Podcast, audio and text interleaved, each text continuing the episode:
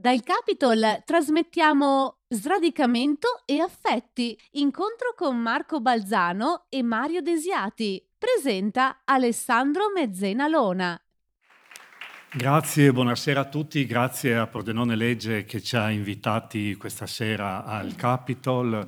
Eh, io dicevo prima ai due autori che sono particolarmente felice eh, di condurre questo incontro perché eh, credo che eh, i libri che hanno pubblicato, i, libri nuovi, ma non solo quelli, poi parleremo anche eh, di altri libri che hanno scritto Marco Balzano e Mario Desiati, Marco Balzano alla mia destra, ma lo conoscete, Mario Desiati alla mia sinistra, entrambi pubblicati da Inaudi. Eh, io credo che siano de- due romanzi, tutti e due, eh, di un livello molto, molto alto. Molto alto perché eh, in questi giorni, se voi avete seguito, c'è stata un po' una polemica che continuerà, perché poi purtroppo eh, negli ultimi anni soprattutto continuiamo a inseguire questo fantasma eh, di una grande letteratura italiana e di un'assenza di letteratura eh, italiana nel nostro tempo, di voci forti della narrativa italiana. Io non sono per niente d'accordo eh, con questo continuo auto-infliggersi diciamo, eh, delle colpe che non abbiamo, perché se ci guardiamo attorno ci rendiamo conto che abbiamo degli autori che sicuramente, se un giorno si continuerà a voler studiare la letteratura, a fare dei manuali per riassumere questi anni di produzione libraria, sicuramente in quei manuali ci saranno. Uh, Marco Balzano è uscito con un romanzo che si intitola eh, Quando tornerò, come vi ho detto pubblicato da Einaudi. Eh, Marco Balzano penso che lo conoscete, eh, premio Campiello con l'ultimo arrivato, eh, ha scritto un bellissimo libro eh, alcun, un paio d'anni fa che si intitola Resto qui, ha vinto molti premi ed è soprattutto un autore, credo, che rispecchia molto bene quelle due parole che stanno alle mie spalle, cioè sradicamento e affetti, ma adesso vedremo perché. Eh, Mario Desiati eh, ha avuto una, una lunga mh, mm, frequentazione diciamo, del mondo editoriale perché è un editor che ha lavorato per case editrici importanti, l'ultima è stata Fandango, adesso continua a fare l'editor eh, di consulenza, diciamo un editor libero di consulenza eh, di, di, di, di, nuovi scrittori che, che, provano la strada della pubblicazione. Eh, il suo Spatriati già nel titolo contiene eh, il significato del dialogo che poi faremo perché la la parola eh, che, che, ha dato titolo a questo romanzo ha un significato molto forte e poi ce lo racconterà lui, tra l'altro deriva da una parola eh, non italiana, diciamo se vogliamo, ma da una parola che fa parte della, della lingua, della lingua materna del dialetto eh, pugliese, la terra da cui lui arriva. Eh, anche lui ha vinto, ha vinto, premi importanti, ha scritto dei romanzi molto belli, uno dei quali, eh, uno quali è stato tratto anche un film. Eh, il romanzo precedente a questo Spatriati, eh, che io ho amato moltissimo, tra l'altro si muoveva in un modo io dico raffinato, sensibilissimo, di, di, grande, veramente di grande anche inventiva, eh, in un mondo che tutti noi guardiamo sempre con un minimo di orrore, anche se poi lo frequentiamo, perché è inutile negarlo, che è il mondo della pornografia. Ma non voglio andare troppo a lungo, eh, troppo avanti con questa presentazione, perché io ehm, voglio iniziare subito da, eh, da un piccolissimo riassunto dei due libri e da una domanda precisa. Eh, quando tornerò eh, parte da un focus, da un punto, da, diciamo, da, un, da una messa a fuoco eh, importantissima, che è quella che eh, Marco Balzano sottolinea nella sua storia, ovvero che l'emigrazione, che noi consideriamo per gran parte maschile, invece non è così, perché l'emigrazione è fatta soprattutto da donne. E lui racconta la storia di Daniela, eh, una donna rumena che um, a un certo punto decide eh, di lasciare la sua famiglia, di allontanarsi dalla sua famiglia per trasferirsi a Milano a fare quello che eh, ormai è uno dei mestieri, per, soprattutto per le persone che vengono dall'Est Europa, più diffuso, che è quello della badante. C'è una frase bellissima, a un certo punto a questa donna dicono ma voi dell'Est siete molto bravi a curare gli anziani e i bambini, come se uno nascesse badante o, babysitter, insomma. Ecco, questo per dire la forza di questa storia. Eh, questo romanzo ha eh, una, un'impostazione interessantissima eh, perché ha tre voci narranti, ovvero tre punti di vista eh, da cui la storia viene guardata. Inizia Daniela raccontando il, inizia anzi eh, Manuel, credo, eh, che è il figlio, raccontando proprio lo sradicamento della madre, la perdita del contatto di questa madre amatissima quando si, si, allontana dalla famiglia, tra l'altro quasi senza avvisare, senza eh, dare una giustificazione del, del perché di questo eh, trasferimento. Prosegue poi con la voce della madre eh, che racconta eh, un, un, episodio tragico, cioè quando, quando il figlio ehm, subisce un incidente e lei è lontana e vive da lontano eh, questo dramma fortissimo. E poi la terza, la terza voce narrante è ehm, la, l'altra figlia, eh, che fino a un certo punto nella storia risulta come il perno più forte, cioè il perno attorno a cui eh, dovrebbe girare tutto sempre in maniera molto logica, ma così non è. Mario Desiati eh, parte da questa bellissima parola che poi faremo pronunciare a lui, perché io sono sicuro che la pronuncerei sbagliata, ehm, che espatriati, che non è espatriati, cioè non è, non è, quelli che ormai con un termine che si usa moltissimo in internet chiamiamo gli expat. Espatriati sono eh, tutte quelle persone che eh, magari se ne vanno, ma che anche se non se ne vanno si sentono sradicati rispetto alla loro realtà o che non riescono a riconoscere eh, quello che può essere il proprio ruolo nel, nella realtà, nel mondo. E in questo libro, in questo romanzo di Desiati, i due protagonisti sono un protagonista maschile e una protagonista femminile. Eh, sono due ragazzi e poi due adulti eh, che cercano di trovare il loro centro di gravità eh, amandosi, perché un amore che inizia da quando sono ragazzini che non verrà mai consumato, praticamente un amore virtuale, potremmo per non dire, per non dire platonico, un amore fortissimo eh, da, parte, eh, da, parte, di lui, ma un amore eh, meno forte, diciamo, ma molto più complicato da parte di lei. Io comincerei a chiedere proprio ai due scrittori questo. Eh, perché eh, nella costruzione della vostra storia avete avuto bisogno di, eh, diciamo, eh, di mettere a fuoco la, la, la, le tappe della narrazione alternando le voci, cioè ave- avendo uno sguardo diverso su quello che voi volevate raccontare? Io direi che possiamo iniziare da Marco. Così. Ok, buonasera a tutti, grazie di essere qui. Eh, sono anch'io molto contento di dialogare insieme, uh, soprattutto mi fa molto piacere parlare con Mario che è uno scrittore che leggo da sempre e, e con cui ci sono dei, dei, territori comuni, anche una stessa matrice pugliese, anche se io sono nato a Milano. E, ehm, allora, io ho iniziato a scrivere questo, provo a partire da una ragione specifica e, e poi magari estendiamo il discorso. Eh, io avevo iniziato a scrivere questo libro mh, mm, esclusivamente con la voce della protagonista, che è questa donna di 47 anni che vive in un uh, piccolo paese della Romania al confine con la Moldavia, eh, è laureata, ha due figli, un marito, um, ama, ama sostanzialmente la sua famiglia. A un certo punto si rende conto però che se lei vuole dare ai suoi figli più o meno le stesse cose che noi, le stesse possibilità Ecco, le stesse possibilità che noi vogliamo dare ai nostri, non può più lasciare le cose come stanno. Qualcuno deve rompere l'equilibrio. Dunque questa famiglia salta per la decisione che prende la madre, che è una decisione di, di, di, di appunto, di spezzare questa radice, di spatriarsi in questo senso, e di andare dall'altra parte del continente a fare un lavoro diverso da quello per cui ha studiato, da quello che faceva, da quello che immaginava e probabilmente da quello che desidera. Lo ricordavi tu prima, da 25-30 anni a questa parte, il 70% dei migranti economici, quindi non chi sta cercando di scappare dall'Afghanistan adesso, ma dei migranti economici di tutto il pianeta, è donna non solo è donna, ma di queste donne la quasi totalità è madre. Esistono moltissimi paesi la cui prima voce del, del, del PIL sono le rimesse che le donne mandano a casa.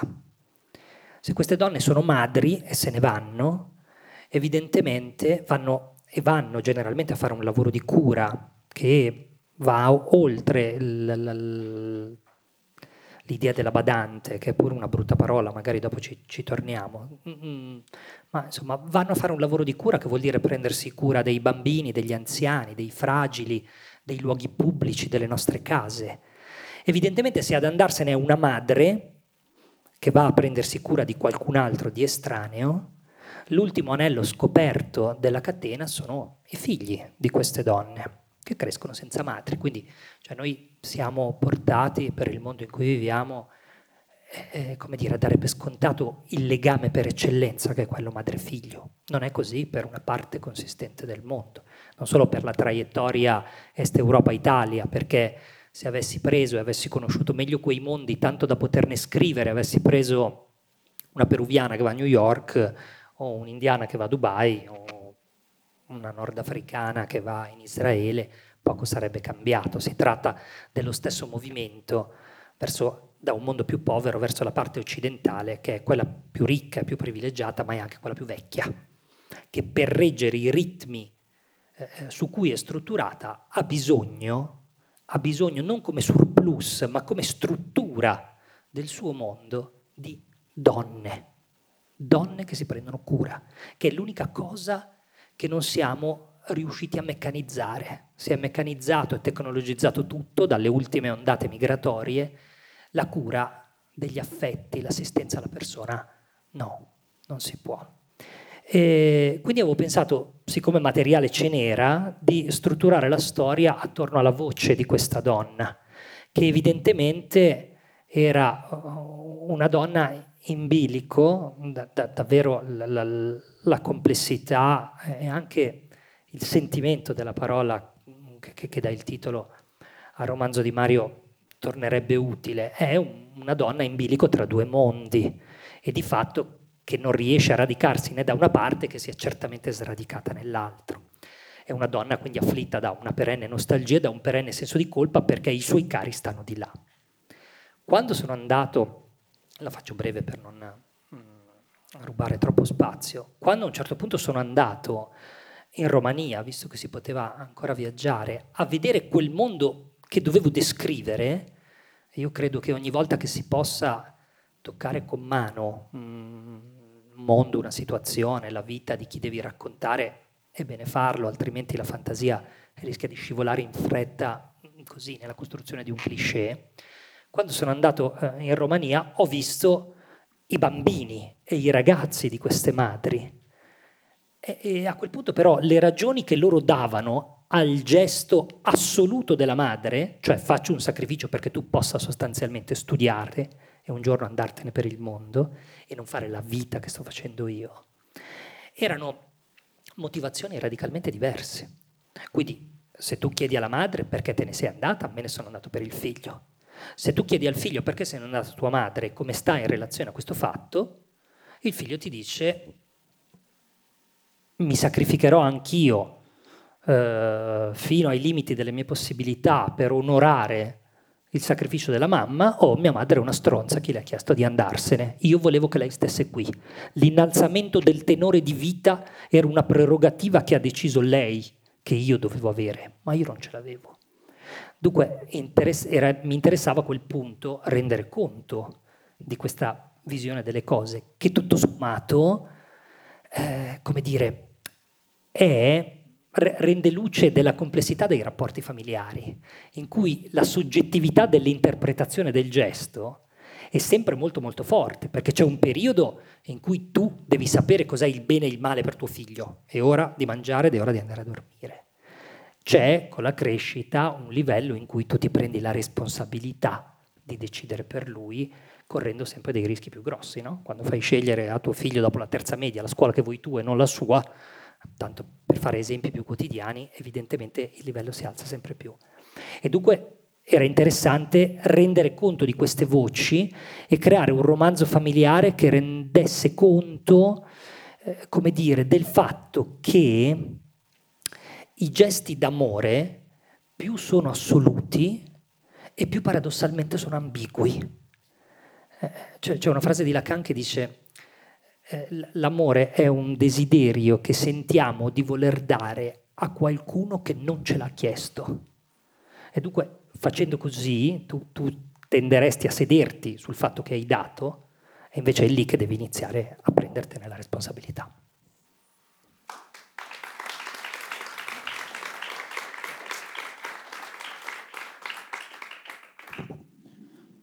Buonasera. Eh sono un po' emozionato perché eh, per me è bello, insomma, innanzitutto ringrazio Alessandro perché tiene insieme i fili di una conversazione eh, non facile perché è vero che i libri eh, si parlano ma mh, poi hanno diverse, varie sfumature molto, molto diverse. E per me è un grande onore stare con, con Marco, Marco Balzano è uno scrittore che ammiro molto, eh, che mh, abbiamo sì territori comuni, però insomma è eh, anche uno scrittore a cui io da scrittore rubo, nel senso che rubo tante le cose che, che scrive, che racconta, quindi è una persona eh, florida per, per me. E, e, ha fatto un grande lavoro sulla voce questo, questo romanzo. Infatti all'inizio dell'incontro ho detto guarda vedi che se non te la fa eh, Alessandro te la faccio io la domanda sulla voce perché a me interessa proprio come sei riuscito a costruire e a dare una coerenza alle tre voci e a far venire fuori poi comunque in un libro che ha delle voci corali ma poi un personaggio come Daniela che è un personaggio che non riesci, non, non, sei indifferente quando hai chiuso questo libro, insomma, cioè, ti, viene, ti viene quasi insomma, di, di, l'idea di, di, averla conosciuta nel, nelle pagine con cui hai attraversato la sua, la sua storia. E il tema di stasera è sradicamento. E, e, la, e raccontare la voce degli sradicati e ehm, poteva essere un grande rischio quello del lamento, quello della, dell'invettiva, quello della, eh, del canto della, dell'assenza. E, ehm, e io ho provato a scrivere questo romanzo in diverse voci prima di arrivare a questa finta prima persona. Perché dico finta? Perché è una prima persona che eh, quando, i due protagonisti del romanzo sono due ragazzi, due uomini, due persone, un uomo e una donna dai 15 ai più di 40 anni. Il racconto viene fatto da Francesco, sempre in prima persona, ma quando racconta di Claudia, questa prima persona si, si distacca come tutte le terze persone e comincia a raccontare come se sapesse tutto quello che davvero sta succedendo, la terza persona, lo diceva Tolstoi, è qualcosa di divino, perché è come un drone che vede tutto quello che succede, ma anche dentro la testa dei personaggi. Mentre una prima persona non può raccontare il pensiero di qualcuno, deve anzi soltanto congetturare. E quindi invece con un escamotage narrativo, quella prima persona è diventata, è diventata un po' eh, una terza persona, perché eh, la letteratura, c'è una frase bellissima che è anche difficile, molto difficile, di Nabokov, che nelle, nelle lezioni russe lui scrisse Uh, faceva le sue lezioni di letteratura e poi sì, Adelphi sta ripubblicando tutte queste sue lezioni sui grandi scrittori e in queste lezioni lui ogni, in ogni scrittore che introduce ehm, ridefinisce la letteratura. In ogni scrittore ridefinisce, dà una definizione nuova di letteratura. Parlando di Dostoevsky, eh, lui dice la letteratura alla fine fa appello a una nostra profondità che abbiamo tutti. E, e il lavoro è quello di dare eh, una forma a delle navi mute che percorrono un mare nell'oscurità. Cioè noi sappiamo che c'è, una mare, c'è un mare, però non sappiamo nulla, sappiamo che c'è una nave e quella nave è muta. E il lavoro dello scrittore è quello di tentare di raccontare queste navi mute che stanno dentro eh, la profondità. E quindi la, il lavoro di, questa, di una voce che lavora è sempre un po' una scommessa che molte volte si perde, perché queste navi mute non riesci tante volte a, a trasmetterle. E, ehm, alla fine parliamo di sradicamento e sradicamento può essere una parola negativa ed era la scommessa di spatriati perché spatriati è una parola che nei molti dialetti pugliesi ehm, non vuol dire quelli che se ne sono andati, ma spatriati vuol dire molto spesso persone che non sono inquadrabili in una patria, ma non la patria come territorio fisico, come con, un, mm, con una lingua, una cultura. La patria delle convenzioni comuni, la patria delle idee comuni, la patria di quello che è bene per te secondo gli altri. E lo spatriato è l'irregolare, lo spatriato è il ramingo, lo spatriato è il randagio.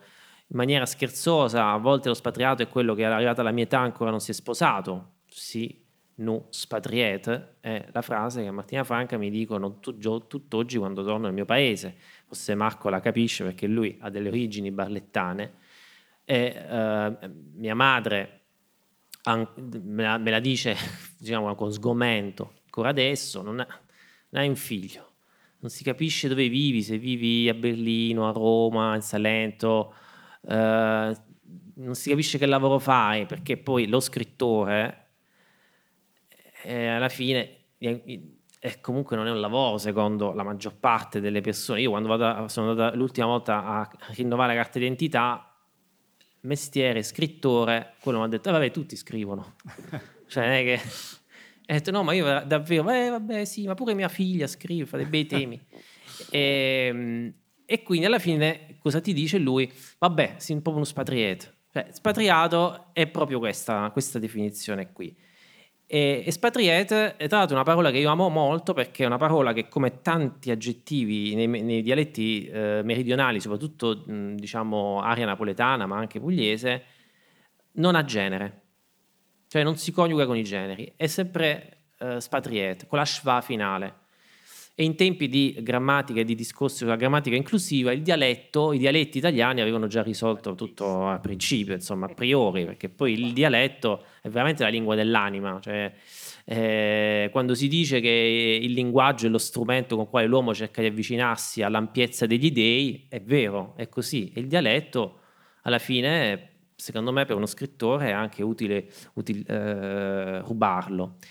E alla fine parliamo di un incontro che si chiama Sradicamento. E um, il libro parla di questo, della differenza che caratterizza un po' tutti noi fra origine e radici, nel senso che viviamo in un, un'epoca dove molto spesso ci viene quasi obbligato il richiamo, il tornare alle radici, l'orgoglio delle nostre radici, la bellezza delle radici. Attenzione, non è sempre così, perché le radici come diceva, una suggestione che mi ha dato Amin Malouf, che è quello che per la prima volta ha raccontato un po' la distinzione fra origine e, e radici. Attenzione, le radici alla fine cosa sono? Certo, sono uno strumento straordinario per l'albero perché è la vita per l'albero, gli dà sostanza, gli dà la vita, ma noi non siamo alberi, noi non abbiamo bisogno di essere trattenuti come le radici alla terra, noi abbiamo delle gambe che camminano, noi abbiamo bisogno di strade. E, e quindi abbiamo magari bisogno di qualcuno o qualcosa che ci accompagni nelle strade, ci accompagnano quello che abbiamo letto, che abbiamo studiato, i nostri dolori, le nostre ferite e ci accompagna quello da cui siamo partiti, cioè l'origine. E spatriati sono Claudio e Francesco, due persone che hanno ben presente le loro origini, ma non le rifiutano, ma vogliono semplicemente cambiare, vogliono semplicemente viaggiare alla ricerca di questa fantomatica identità, che poi l'identità cos'è?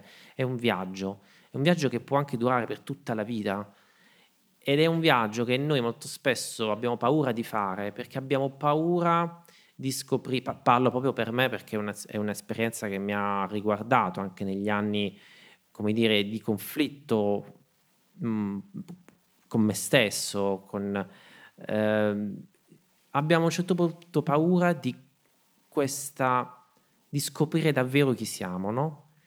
E abbiamo paura che gli altri non ci possano accettare abbiamo paura di poter sembrare agli altri spatriete, cioè che quella nostra originalità, irregolarità sia vista dagli altri come una malattia, come un qualcosa di non conforme al tempo, alla società in cui viviamo. Attenzione, non è una sensazione di paese che si vive nel piccolo paese, ma è una sensazione che si vive in una piccola comunità, in una grande comunità, sul lavoro, in famiglia, in tanti luoghi di aggregazione dove molto spesso nascondiamo il nostro, assomig- cioè nost- il, nos- il nostro essere se stessi e per tutta la vita tante persone non, si spaventano di questo e arretrano e si fermano e mettono radici, però molto spesso le mettono nel posto sbagliato.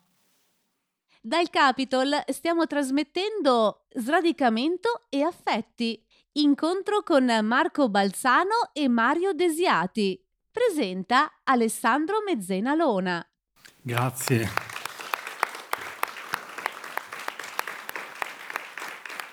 Grazie Mario Desiati. Volevo tornare un attimo su una affermazione eh, che ha fatto prima Marco Balzano per eh, diciamo, coniugarle in due modi diversi. Prima faccio la domanda per Marco e poi la farò in modo diverso per, per Mario Desiati. Eh, tu dicevi che eh, l'amore tante volte, eh, cioè la maggior parte delle volte, eh, non produce quegli effetti, visto che eh, nel, nel, titolo dell'incontro ci sono anche i sentimenti, oltre allo sradicamento, non produce quegli effetti per cui viene innescato. Daniela ovviamente si sradica per amore, perché pensa che andando in Italia, trovando un lavoro, eh, potrà assicurare ai, ai propri figli eh, diciamo una situazione economica sicuramente migliore di quella che sta vivendo. In realtà nel romanzo eh, il, il, la decisione di Daniela sfascia la famiglia in qualche modo, perché il padre sparisce, la figlia si trova una responsabilità eh, troppo forte. Ecco, eh, questo era il, il, tema, secondo me, l'altro tema forte del tuo libro, cioè quanto eh, certe volte i, eh, una, una, decisione, una, eh, una, una, traiettoria presa in base a, a, un buon sentimento, a un sentimento positivo, in realtà crea, eh, crea una notevole catena di, di problemi. Sì, senz'altro c'è anche questo. Diciamo che a me, tutto sommato, importava eh, scrivere un romanzo familiare, per le ragioni che abbiamo detto, la soggettività dei punti di vista, la diversità delle interpretazioni, anche il mistero di ciascuna interpretazione che cambia man mano che cambiamo noi, ma anche sulla distanza, cioè su come la distanza eh, rischi di mutare proprio geneticamente i nostri sentimenti, i nostri rapporti. Io credo che questa sia una cosa che noi abbiamo provato in quest'anno, anno e mezzo. Eh, voglio dire, un conto è essere qui. Eh, Benjamin dice che lo sguardo e il contatto sono gli unici due atti che non possono avvenire senza un contraccambio contemporaneo. Un conto è appaltare eh, ad esempio il, il, mantenimento di un rapporto a un dispositivo. Cioè, non, non so come l'avete vissuta voi, ma io dopo due mesi di video aperitivi e eh, di canti sui balconi ero anche abbastanza a posto. Ecco.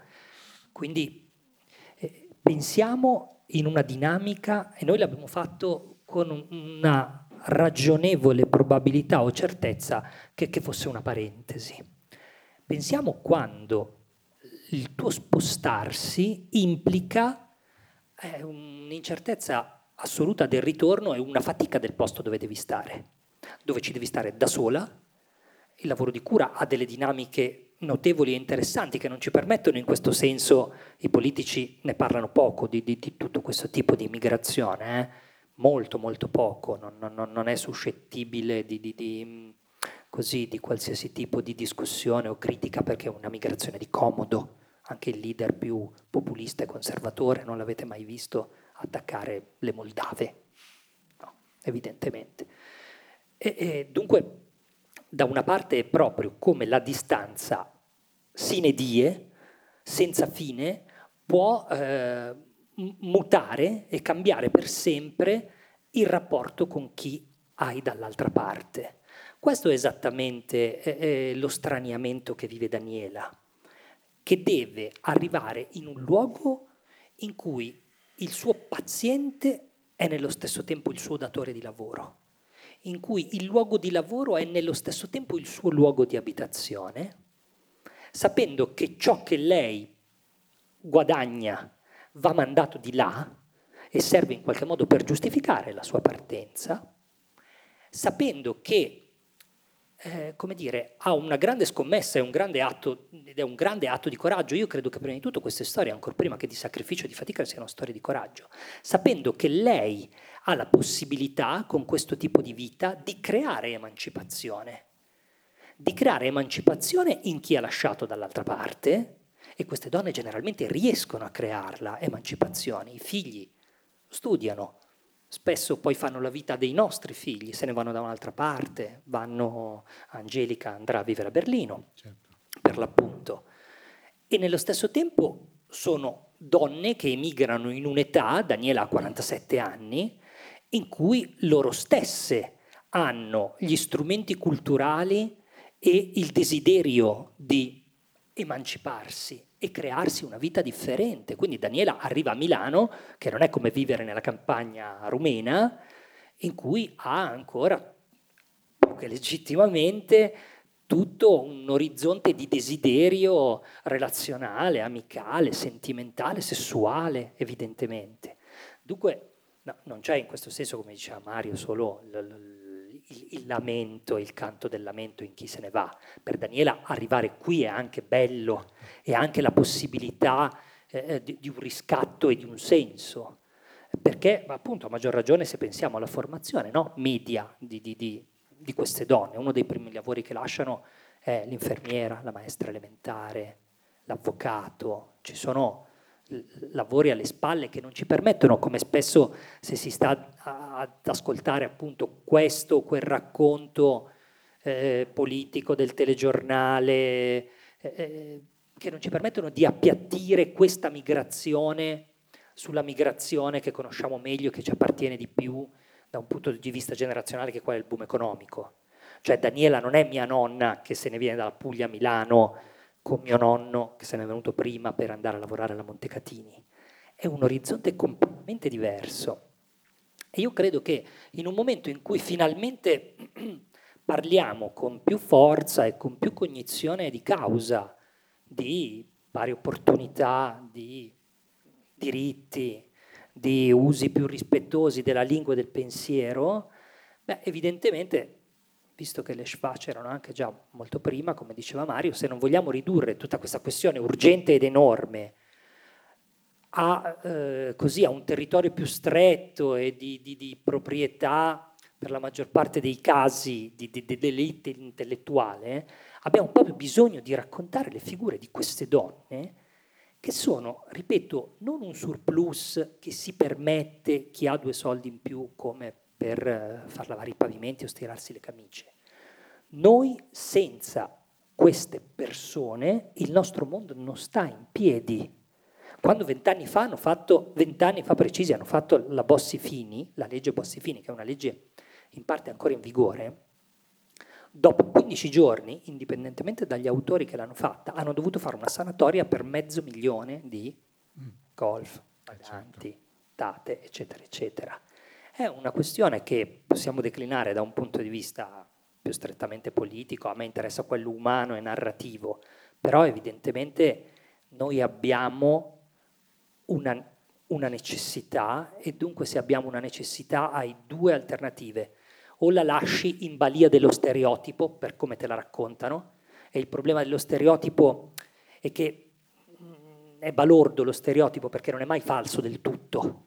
Il problema dello stereotipo è che è sempre incompleto e quindi te ne restituiscono solo una faccia o puoi raccontare delle storie.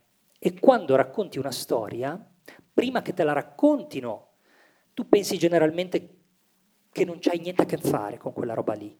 Dopo che te la raccontano, è difficile che tu non veda neanche un punto di contatto.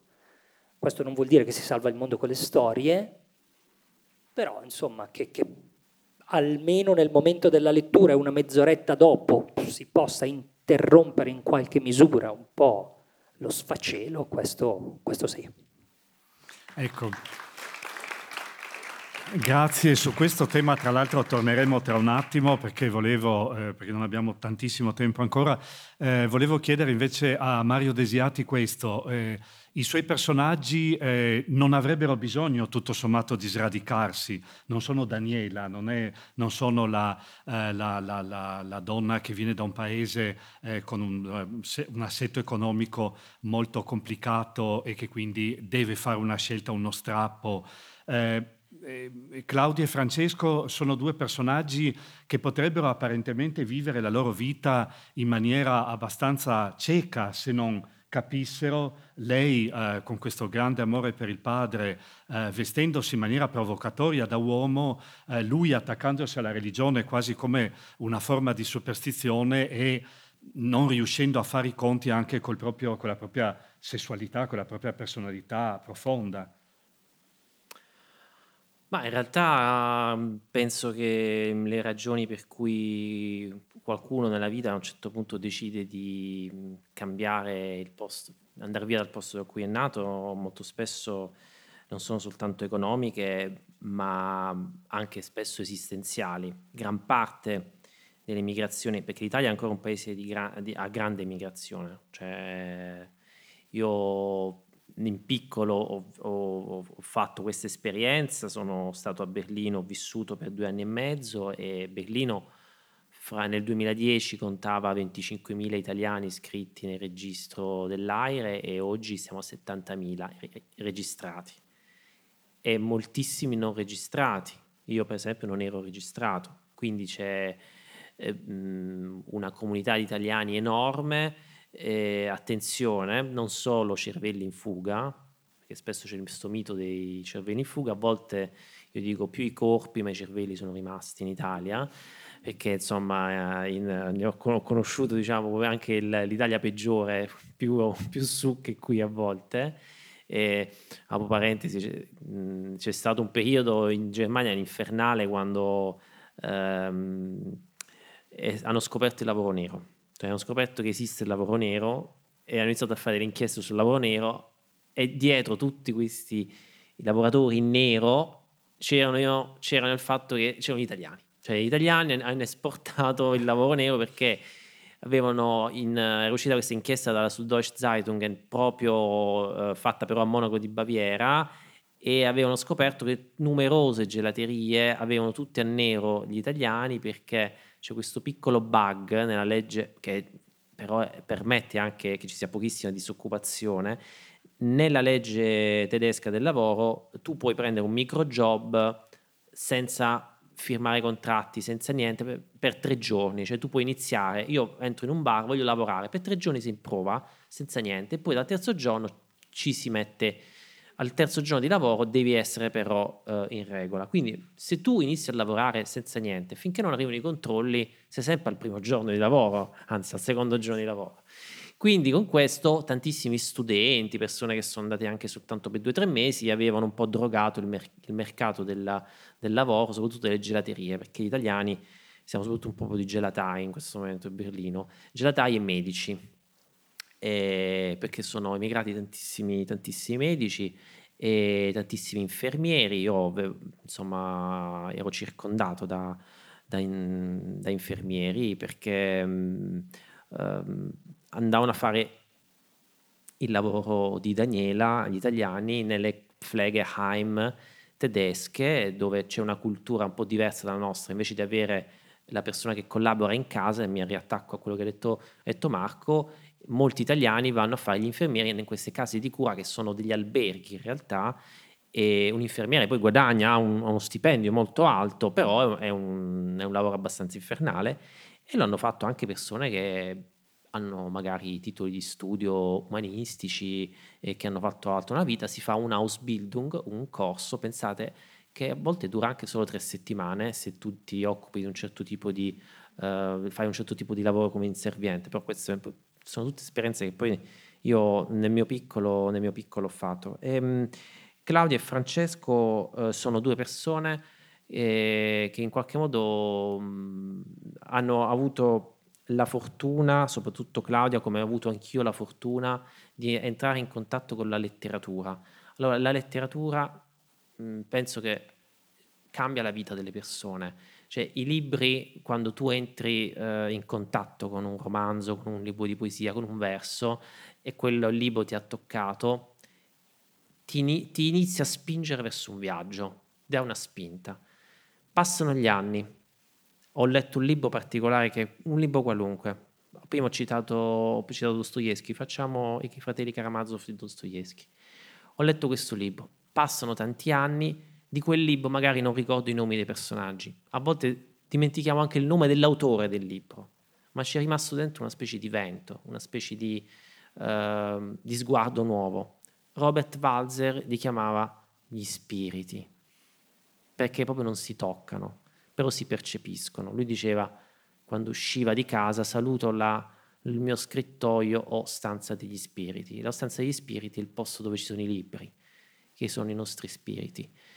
E per tutta la vita alla fine fai questo, cioè quando sei entrato in contatto con questi spiriti, che sono i libri che abbiamo letto, sono le esperienze che abbiamo fatto, i film che abbiamo visto, le nostre amicizie, gli amori che sono finiti, le separazioni, l'elaborazione delle nostre separazioni, sia quelle, i lutti, sia le separazioni di una relazione, e l'elaborazione significa digerire, quindi tenere le sostanze e buttare fuori gli scarti.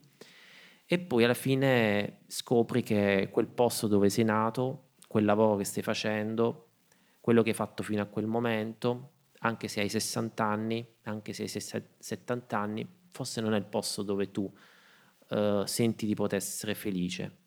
E scopri che c'è una bella differenza fra quel detto che ti avevano insegnato da bambini, chi si contenta gode, la contentezza. Però qualche volta l'uomo cerca anche la felicità, che è un po' diversa, perché la contentezza nella sua parola ce l'ha contenere confinare. Spadriamo, spadriamo e puntiamo alla felicità. Qualcuno addirittura ha osato mettere nella Costituzione del suo paese, insomma, gli Stati Uniti ci hanno costruito la loro politica, però penso che sia, l'uomo sia portato a fare questo sia, e l'uomo si è sempre salvato rispetto ad altre specie animali, altre specie viventi, perché a un certo punto questa ricerca della felicità ha fatto ricordare all'uomo di non essere solo una funzione. Le formiche pensano appunto, prima, prima sanno di essere una funzione, non sanno di essere formiche.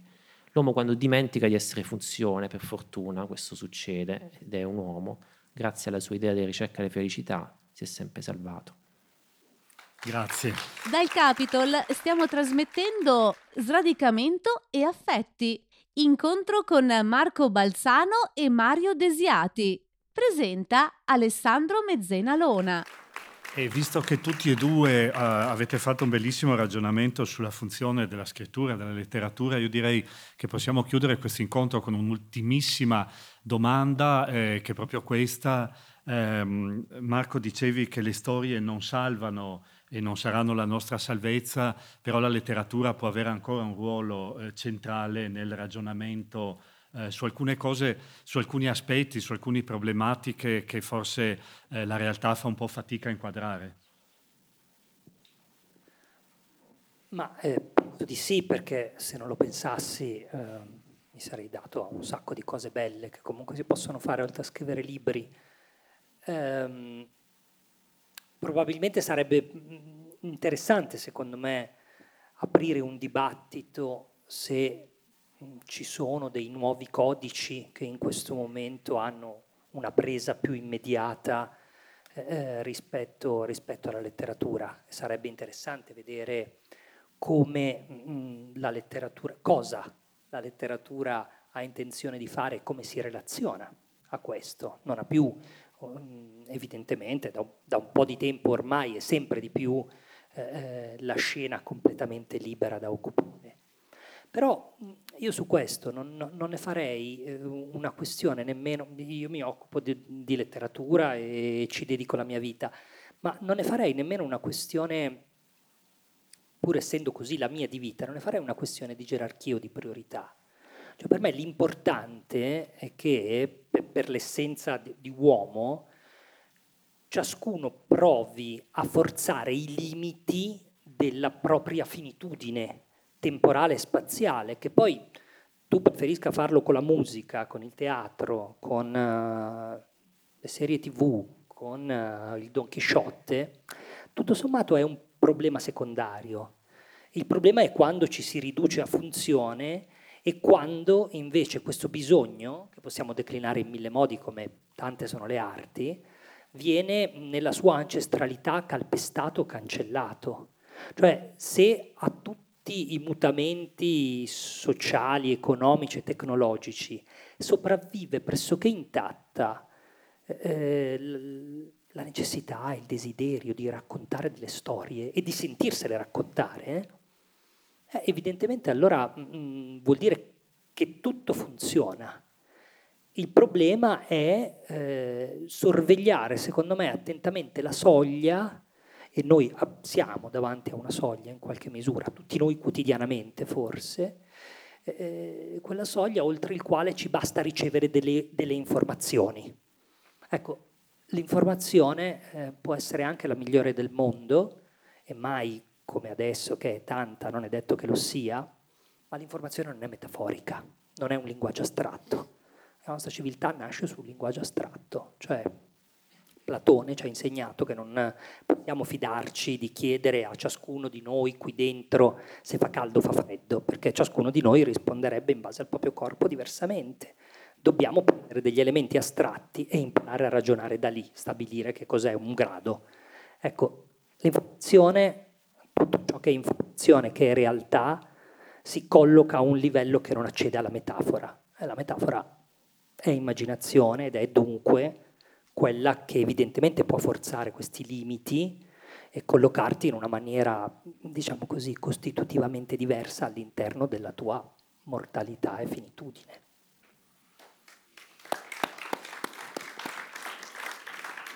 No, grazie. La riflessione di Marco mi... Forse io chiudo con... Per me è nella, nell'aggettivo poetico, perché poetico eh, la poesia è un cambiamento del nostro sguardo, cioè una, una, cosa che sembra essere quella che è, secondo i canoni, invece la poesia ce la fa vedere in, un altro, in un'altra ottica. Nel libro, per esempio, ho parlato di questo rapporto un po' speciale che hanno Claudio e Francesco con le pietre e con le pietre del nostro paese. Io vengo da, una terra dove um, i trulli, le murette a secco hanno tutti questa caratteristica di essere stati uh, fatti con pietre che non vengono dalle cave ma vengono dalla terra, affiorano i contadini, poi costruiscono con queste pietre i muretti a secco che erano fatti molto bassi perché fra due uh, terreni dovevano solo indicare la distinzione fra due terreni ma si doveva poi, poteva aiutare la persona accanto, bastava soltanto saltare. E poi sono senza cemento, senza malta, dentro i muretti a secco c'è la vita, si sentono i topi di campagna, si sentono le lucertole, respirano. E, ehm, e poi se voi pensate alla Puglia, a tanti paesi del sud, per esempio Stuni, faccio un nome tra tanti, pensate al bianco, quel bianco, oppure se pensate ai trulli, il bianco. E, e da noi, ehm, io fino a vent'anni, non sapevo dire imbiancare, cioè non sapevo che imbiancare era un verbo col quale sì, appunto imbianco il trullo, imbianco la casa nel centro storico. Perché nel mio dialetto si dice allattare, allatter e il pittore si dice ulattator, proprio perché la, il rapporto con la pietra, la pietra va allattata, perché la pietra non è solo la pietra, ma la pietra sono i nostri antenati, perché quelle pietre che affiorano da sole dalla terra probabilmente un tempo erano fossili, un tempo erano le anime di qualche, uh, di qualche animale che ha preceduto l'uomo, o addirittura erano uomini primitivi. Quindi con questo, questo bianco, questo sguardo che, che, che ti viene dato insomma, sulla pietra, attraverso il dialetto esce questa, il poetico è questo, ma quello che mi ha portato a questo è una poetessa. E chiudo con questa poetessa che ho citato anche sta nel romanzo. Alla fine del mio romanzo c'è tutta una piccola bibliografia di scrittori e poeti eh, pugliesi, quasi del tutto sconosciuti.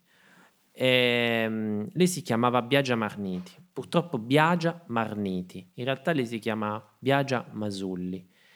Eh, oggi è un po' sconosciuta, ma nel Novecento è stata una gigante a un certo punto della poesia contemporanea, della poesia del Novecento, perché se voi andate a leggervi un po' di riviste letterarie degli anni 50 e 60, io ho questo, feti- questo ho vari feticismi che alcune cose non si possono dire qui. Però quelli che posso dire è che fra i feticismi, quelli raccontabili, che io non vengo da 13 anni a Pordenone, che 13 anni fa forse disse una parolaccia, non lo so. Però adesso, non sto scherzando, eh, a questo feticismo per leggermi i colofon delle riviste letterarie degli anni 50 e 60. C'era sto tappeto di cravatte, cravattoni, tutti maschioni, e poi a un certo punto comparivano sempre due nomi. Compariva Natalia Ginsburg e Biagia Marniti. Quindi Natalia faceva la narrativa, per lavarsi la coscienza abbiamo la scrittrice Natalia Ginsburg, e poi Biagia Marniti fa la, poeti- la poesia. Biagia Marniti però in realtà all'inizio si chiamava Biagia Masulli ed era la discepola prediletta di Ungaretti. Solo che Ungaretti, che era, amava Biagio Maniti come poetessa, però non aveva un carattere facilissimo con lei. Secondo me un pochino le faceva quella pressione che fanno i maestri sugli allievi troppo bravi, no? Diceva, sì, però tu sei un po', te sei troppo per i fatti su, tuoi, sei un po' ombrosa, sei sempre in scura, sei sempre per conto tuo, anzi, ti chiamerò la scura. E quindi la chiamavano tutti la scura, proprio perché Biagia Marniti se ne stava per i fatti suoi. E Biagia Masulli, diventata Marniti, eh, era di un paese che si chiama Ruvo di Puglia. Ruvo di Puglia è eh, anche questo un paese caratterizzato da una pietra bianca. E questa pietra bianca a Ruvo di Puglia si chiama Marna e viene un po' dalle cave, un po' da sottoterra ed è sempre bianchissima. Allora Biagio Marniti è questo che fanno gli scrittori, i poeti, a volte il gesto poetico non è soltanto scrivere una poesia, ma a volte anche nel darsi il nome d'arte, perché il Novecento è fatta di scrittori italiani che si sono cambiati il nome, cominciare da Moravia con Pincherle, Pincherle con Moravia. E Biagio Marniti disse, io sarò Biagia Marniti, lo disse a Ungaretti e lo disse a tutti i maschioni con le cravatte in una riunione di redazione. Mi chiamerò Biagia Marniti perché sarò bianca, splendente, candida, pura, virgola, e questo è l'ultimo aggettivo che disse, accecante, come la pietra marna di Ruvo di Puglia.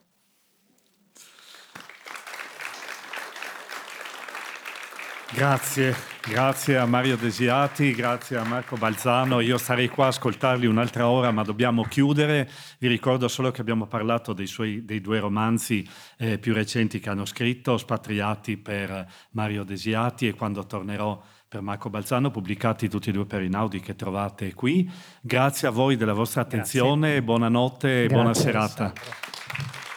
Grazie per aver ascoltato la radio di Pordenone Legge. Tra poco in onda un altro incontro. Resta sintonizzato.